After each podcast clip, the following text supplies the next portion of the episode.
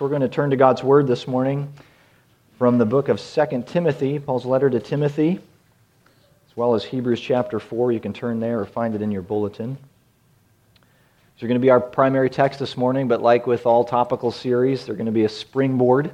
Uh, we'll reference other passages as well. Paul is instructing young Timothy, really his spiritual son, uh, one that he has invested so much energy, so much of his life into, to hold fast to the scriptures. So 2 Timothy 3, beginning at verse 14.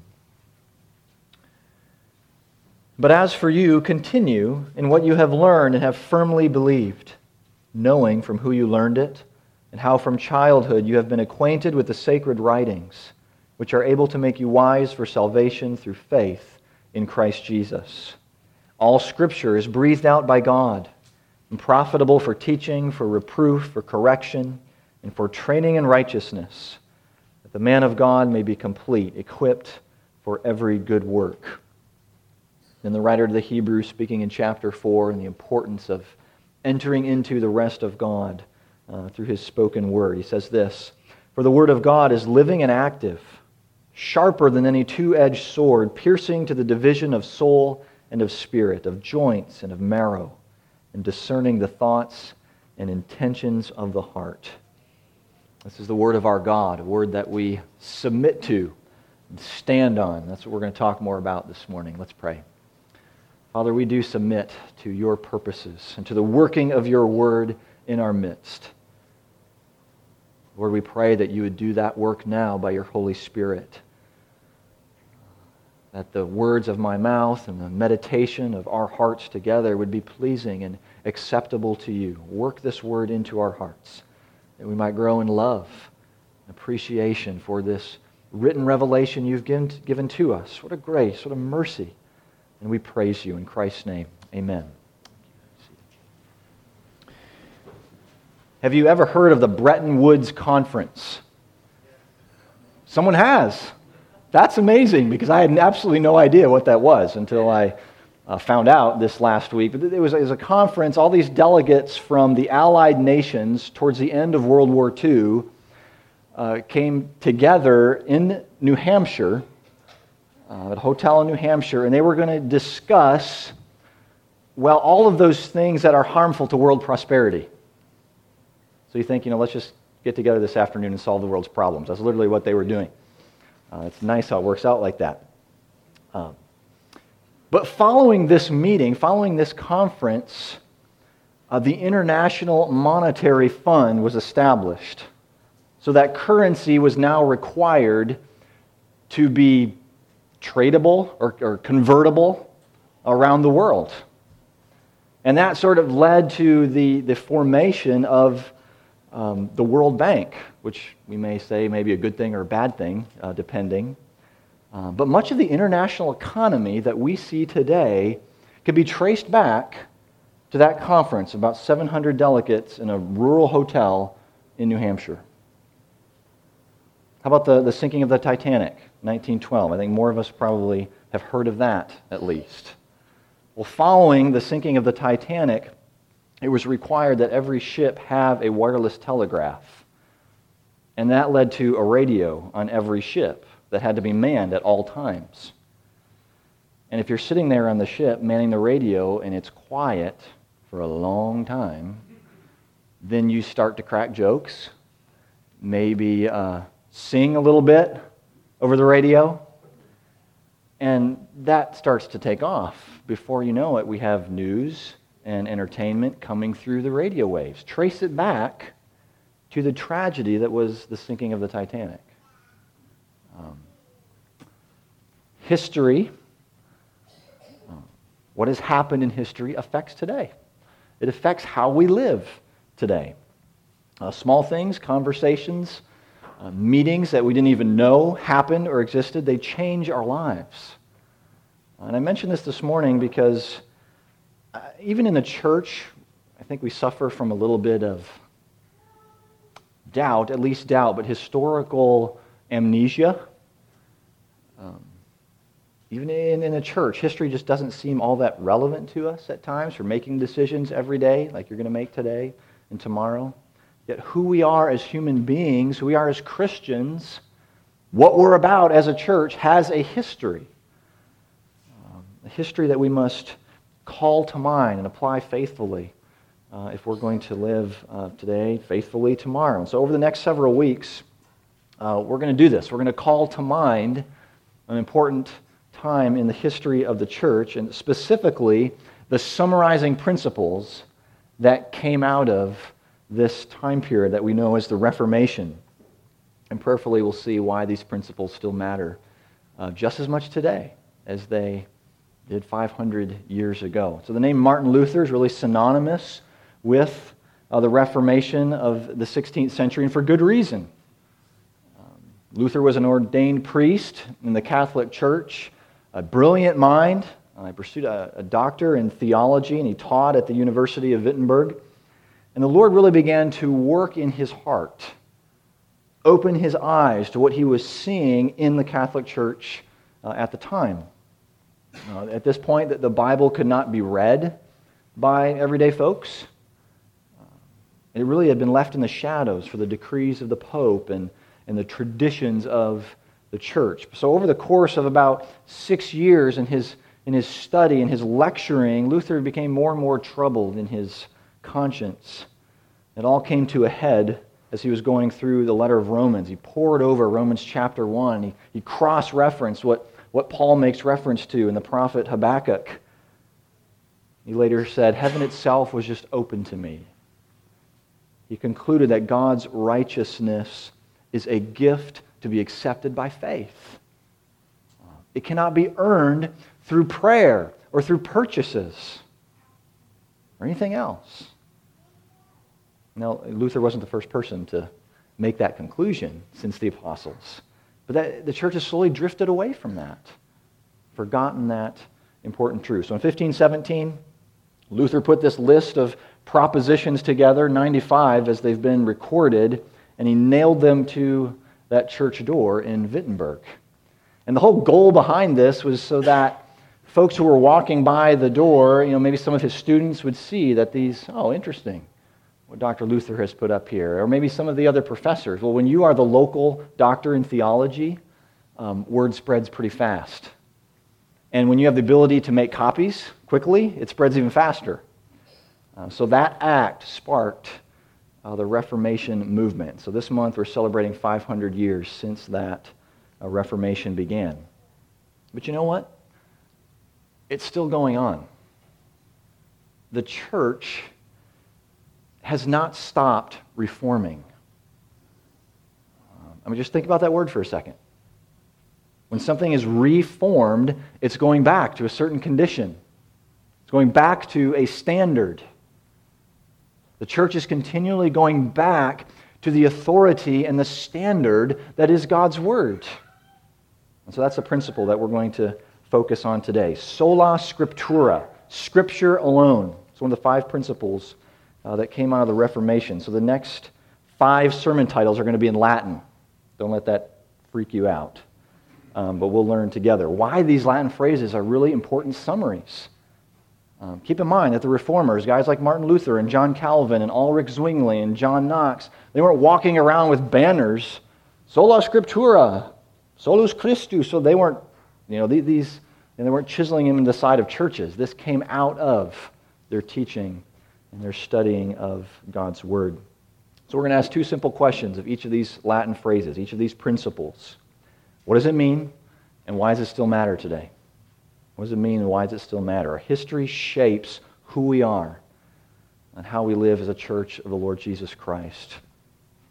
So the Apostle Paul is encouraging Timothy to continue learning, growing in his understanding and use of the sacred writings. Certainly the Old Testament uh, was in view here, but by this time, some of, the, some of the Gospels are in circulation. Some of Paul's writings are considered Scripture. Peter makes a reference to this in 2 Peter chapter 3. And so the written revelation, all the Old Testament and what was coming together in the New Testament, is breathed out by God. And that's a unique single word here to show the source, the origin of the scriptures. The Bible comes to us from God Himself, it comes from His mouth. It's not just a, a story or a collection of stories that come about by human uh, wisdom. It's the wisdom of God transcribed through uh, circumstances, transcribed through unique human personalities. Apostle Peter drives this home, really saying the same thing that Paul does, just a little bit differently. 2 Peter 1.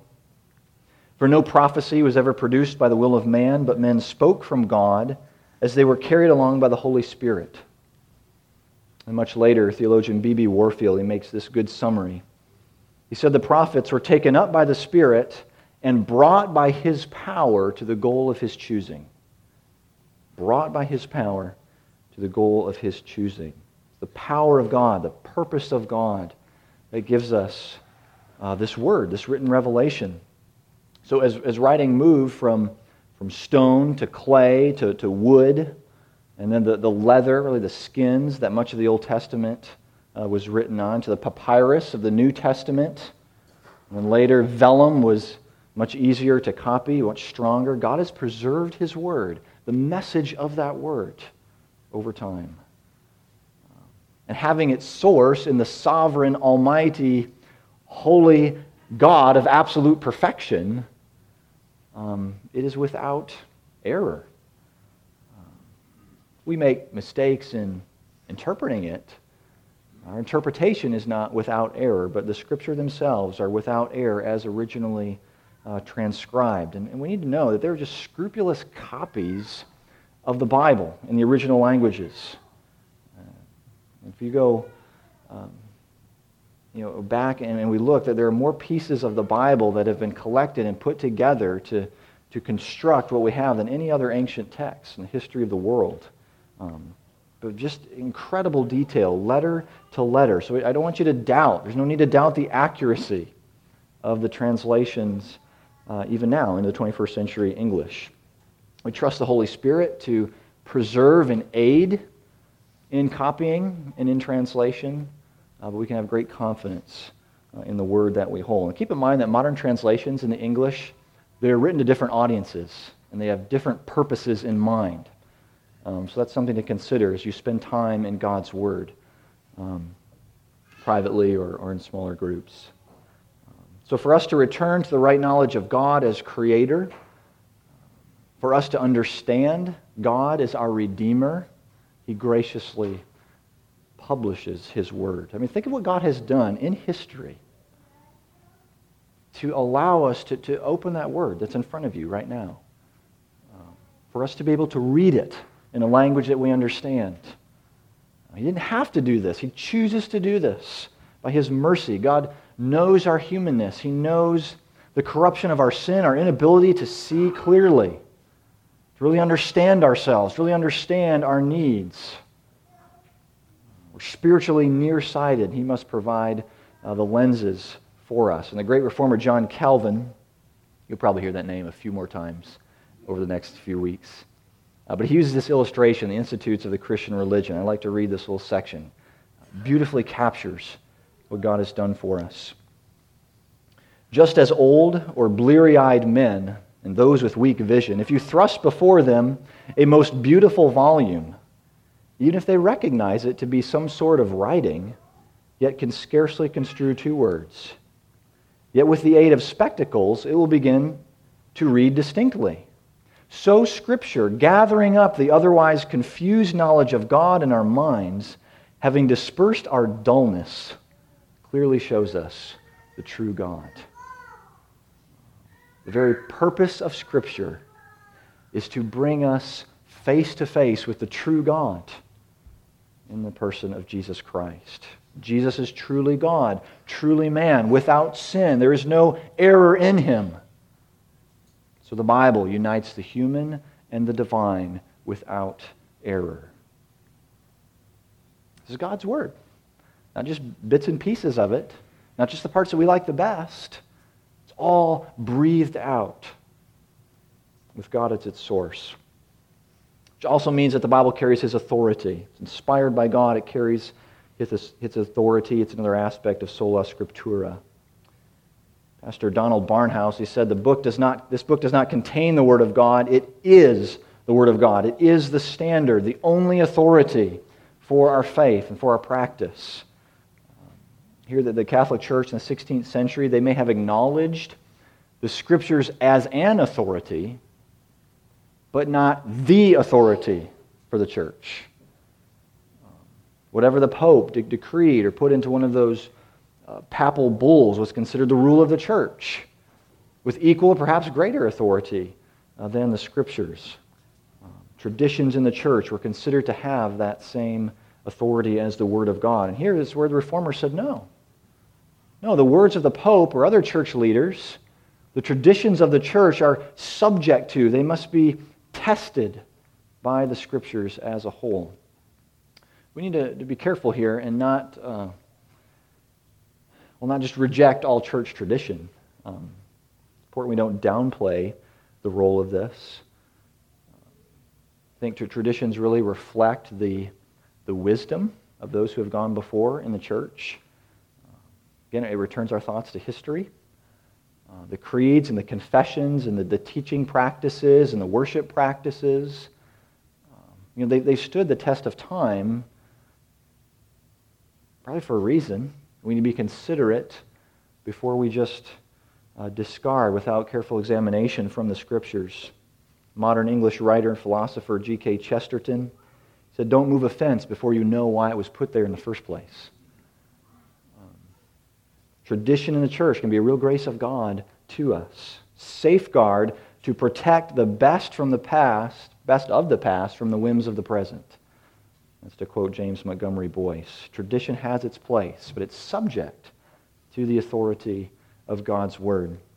And that has led some folks to consider the difference between sola scriptura and solo scriptura. It's just a vowel. You think, well, what difference could that possibly make? But it does a little bit. We affirm the, the authority of the Bible. We believe in Scripture alone, but not Scripture only. I mean, we will recite the Apostles' Creed together. We'll use a question and answer out of the Westminster Catechism in our worship. The Bible is not, not isolated from the church and from its history. When you talk about solo scriptura, it conveys the idea that it's just, well, it's just me and the Bible. And so how I read the Bible and my interpretations of the Bible really, they're on the same footing as the creeds and the confessions. Some of you are kind of like, what? That doesn't, that doesn't make a whole lot of sense. And that, that should. That's a healthy intuition. Because the reformers have been, no, wait, time out. Scripture is judge. It is the norm, but our reading of Scripture must be constantly checked against the whole church, the teaching of the church, or the bounds of that teaching. And without that, we can go, we can and we do go in some pretty uh, strange places. It can turn into a mess in a hurry. Just one example of this this last week. There seems to be a growing trend, uh, at least a growing dis- discussion of this idea of polyamory. Uh, I hope I'm saying that right, but as a way to, to um, legitimize romantic relationships among Christians. That there, it's not a poly- polygamous relationship where there are multiple spouses, but there's, there's one spouse, a husband and wife, but then each spouse is free to pursue intimate relations with any number of folks. They just stay married to one person. That used to be called adultery. Still is. Right? But it's, it can really sound pretty good um, when we pick and choose we want to believe. One pastor in Dallas has done. He says, Love is the thrust of Scripture. And he sees the, the poly, polygamous relationships among the patriarchs as a bad thing, but then with Jesus, a new era is ushered in an era of love and tolerance. Um, and then Paul comes and, and speaks. He says when, Paul's, when uh, Paul's teaching confronts him, he says, I find Paul's patriarchal words to be derogatory, demeaning, and dismissive. It's Old Testament, New Testament, and you know, where's the authority in this case? Certainly not in the Word of God or the history of the church in interpreting that word. It's in the rebellious, idolatrous heart of man. That's just one example. You could think of, of a dozen more, but it really shows us our need for the Holy Spirit in interpreting, reading the living Word of God. The Spirit of God must, must illumine must open the window of our hearts so we can understand this word that He's given. The Spirit convicts us, assures us of the authority and sufficiency of God's word for all of life. That's the final facet uh, I want to mention this morning the meaning of sola scriptura. Preacher of the Hebrews says the Word of God is living and active. It's powerful. It's working. It discerns the thoughts and intentions of the heart. See, most, I think, I think most folks who claim the name Christian, go on any website, the churches in this area, anywhere else, they're, they're not going to deny the authority of Scripture. I mean, it's right there. We believe in the inspired, authoritative Old Testament and New Testament but it's the sufficiency of God's word. That's what, that's what slowly gets, you know, pushed under the rug. We have a hard time believing that the Bible is sufficient, that it has the power to move you in a specific direction. This is the power to move me. That is the power to draw the unbeliever to Christ. That has the power to actually transform the world around us. I mean, where, where do you go? Where do you turn for help and guidance? Where do you think you'll find that? Maybe you've tried the Evangelical Psychiatric Hotline. Um, it sounds something like this. This was a script given to a pastor many years ago. If you are obsessive compulsive, please press 1 repeatedly. If you are codependent, please ask someone else to press 2. If you have multiple personalities, please, please press 3, 4, 5, and 6. If you are paranoid, we know who you are and what you want. Just stay on the line and we'll trace the call. If you are evangelical, listen carefully and a little voice will tell you which button to push. Um, are you waiting for that little voice? Or are we leaning into the power of the written word of God? It is sufficient for a life of faith, for a life of godliness. Near the end of Deuteronomy, Deuteronomy 32, Joshua has been, he's been commissioned to succeed uh, Moses on leading Israel, but before Moses dies, he uh, blesses the people, leaves them with a final word. It's a, a song of remembrance. People have received the word, he reminds them what to do with it. We hear from Deuteronomy 32. And when Moses had finished speaking all these words to all Israel, he said to them, Take to heart all the words by which I am warning you today, that you may command them to your children, that they may be careful to do all the words of this law. For it is no empty word for you, but your very life. And by this word you shall live long in the land that you are going over the Jordan to possess. So this is no empty word. If the people want to live, they're going to take this word to heart. They're going to pass it on to their children. This is what they need to love and obey God. They're not going to, not going to find this. They're not going to figure it out on their own. But by this word, they live. By this word, we live. So does any of that matter? Sola Scriptura, we got it. The Bible's authoritative. Been on the website for 500 years. So here's, here's the thing when we believe and profess the Bible to be authoritative, to be the sufficient Word of God, then this Word is the only Word that can bind our conscience. I mean, when we read and hear, Thus says the Lord, it demands a response from us. I mean, in effect, that, that's what should be happening. Every time you open the Word of God, you know, in the back of your mind, behind it all is, Thus says the Lord. This is something I must submit to.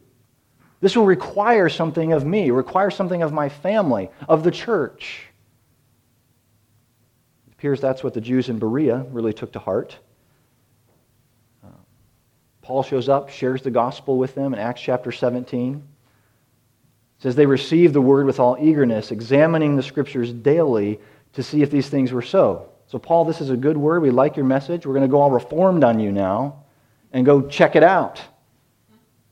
This is this true? Back to the authority that, that we know is binding. And little did they know their very action in doing this would be part of the written revelation of God. That's incredible. So every movement away from the sufficiency, from the authority of the Bible is either going to add something to the Bible or subtract something from the Bible that's intended to bind the conscience. Okay, you, pro- you can probably uh, pick some of these out. For the Mormon, it is the Bible and the Book of Mormon that's added, that binds the conscience. For the Christian scientist, it's the Bible plus Mary Baker Eddy's key to understanding the Bible. Uh, for the Jehovah's Witness, it's the watchtower in the Bible. The Seventh day Adventist, it's the revelations of, of Ellen White. For the Roman Catholic, it is the tradition, the authoritative hierarchy of bishops and popes. So, from each of these perspectives, says you can have the Bible, but it's not enough to live a life of faith and obedience to the Lord. This is where I hear a little pushback. I think I brought one here. You say, well, isn't that what this is doing? The Westminster Confession, the Catechism? And don't you treat the, the book of church order like that? And the answer simply is no, not at all. Um, the confessions, the creeds, uh, they're beautiful and what we believe to be accurate summaries of what the Bible teaches. So they're a tremendous help. They're, they're a tool for, uh, that we use in our worship, a tool we use for teaching, but they are not binding to the conscience as is the Word of God. I think we see this in more subtle ways than just you know, the, the top level religious systems that I mentioned. Um, think about the latest viral video. Uh, it could be on athletics, could be on social interaction between children.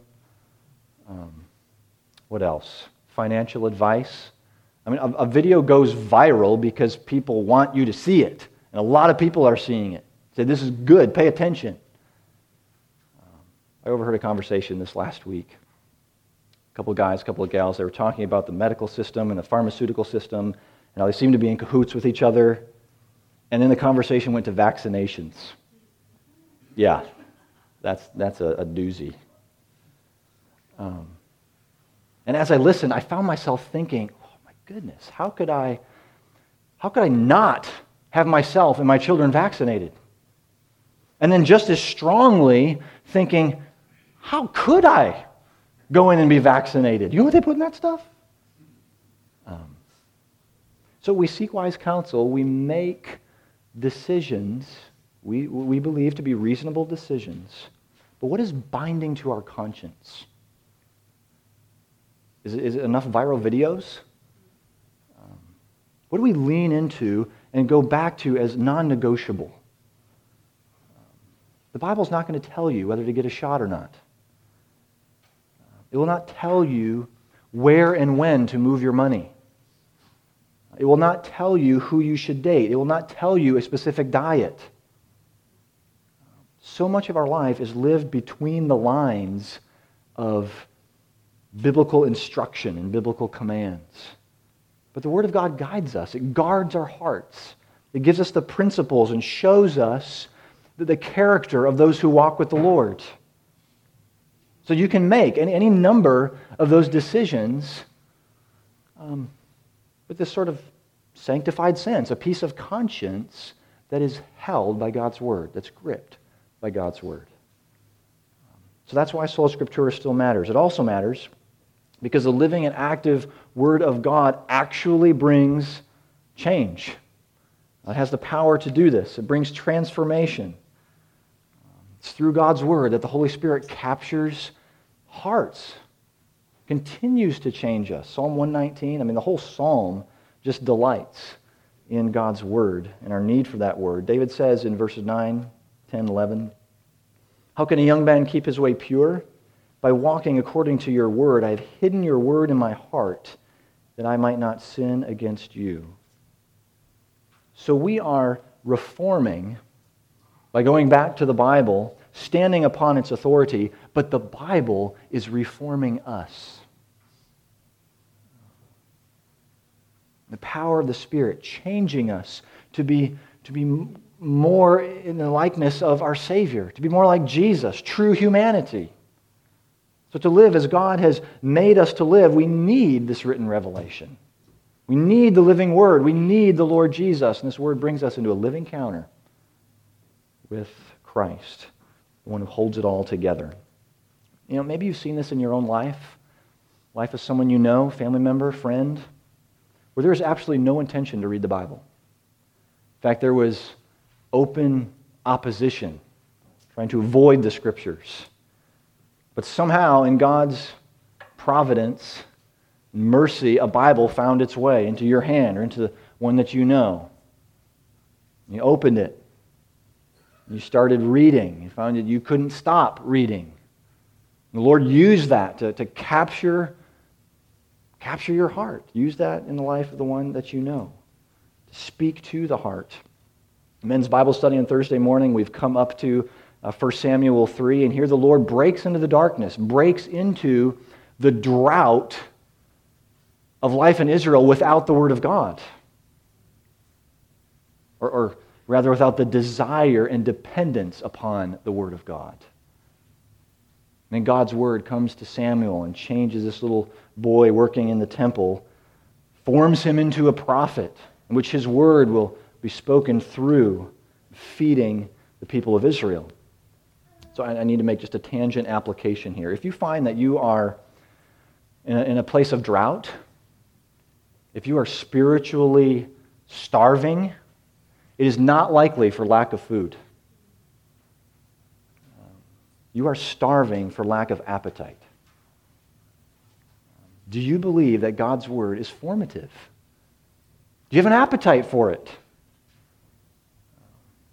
I mean, th- this is why it has to be sola scriptura. If it's just a if it's just a collection of books written a long time ago in a galaxy far, far away, then you are not going to have an appetite for it because you're, you're just going to get by with the, you know, the, the latest value of, of Wall Street and Hollywood and the YouTube culture. It's all you'll need. Um, what are we feeding ourselves with? And sometimes I think there's a real disconnect between you know, the Bible and the real world. We think of as the real world. I mean, Facebook feels more like the real world. Right? I mean, there's a, there's a community there. I mean, there's interests that pop up. You know, our, our attention, kind of our hearts are grabbed as we, you know, we read things from our friends and acquaintances. Um, we, we, need to pray over our diet. Um, we need to pray over our affections and desires, that God would grow our desire for His Word, that that, that desire would morph into a delight, a delight as much or more so than the latest Facebook post. This is the work of the Spirit. Pray for it. Fight for it. When it's so much easier to just sit down in front of the TV or grab the, the, the closest device with social media and just sort of numb out. Right? Um, one more angle on transformation. I don't know a single person who doesn't want to see the society in which we live changed for the better. I don't know of any person who doesn't want that. That's what so many people live for. If I could just make the world a little bit better. We want to see folks show more responsibility and self control and compassion. But that social transformation can only come through transformed people. People who have been changed by God's word, they will bring change to the society that they live in. This is exactly what happened in the city of Geneva, Switzerland, during the time of John Calvin and following. Uh, the city was, I mean, just steeped in, in moral decadence and, uh, adultery and gambling and, and drunkenness, lewd dancing. And so the Council of Geneva passed all these regulations to try to restrain this, and it did very little good. Didn't change much. So in the, the mid 1500s, they, they asked Calvin to come, and he's, he's going to be the, the lead pastor in Geneva. And so he preaches God's word, which is his only tool, for two years, and it was completely ignored.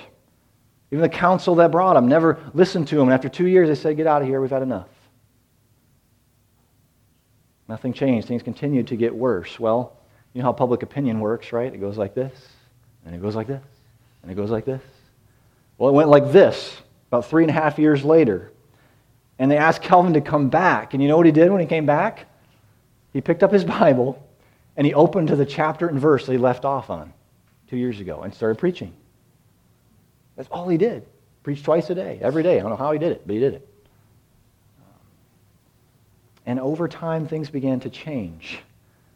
Um, God used the word to transform people on the inside, and the city began to change. There were, see, there were sanitary conditions began to improve. They set up a hospital. A poorhouse was provided. An academy was, was established. They started a cloth industry, something people could, could work for and use their skills. So, so dramatic was this change. Another reformer, John Knox, later on, said that Geneva was like a new Jerusalem from which the gospel spread to the rest of Europe. Do you think we underestimate the power of God's word to change? To change lives, to change a city, to change a nation? It's possible, and God does this through His Word. Final thought why Sola Scriptura matters. When we believe and rest in the authority, sufficiency of God's Word, it gives us a hope and a peace to face our days. You know, I don't, think it's a stretch to say that most of us, if we're honest, all of us in some way, we have desires and hopes that have never materialized. And we don't see anything on our immediate limited horizon that's going to change that. Where do you go? Maybe you expected to be in a certain financial position right now, and that just hasn't happened. Or you're at a certain level of education, and you're not there yet. Maybe a type of relationship. You don't have that. You thought there'd be some freedom to pursue certain interests and goals, but God's providence has you hunkered down right here in a place that you never imagined that you would be we go to the promises of God's Word.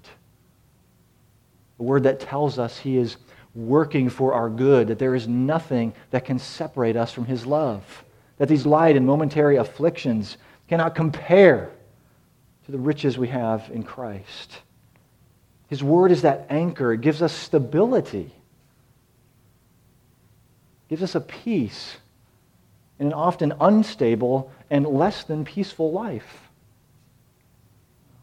You know, we, when we see a slaughter like we've seen in Las Vegas a week ago, where do we go? We go to the Word that tells us Jesus is the resurrection and the life. Right now and forever. That whoever believes in him will live even though he or she dies or they're running for their life right now. It tells us that no matter how maimed, no matter how mangled we may be, our lives have value.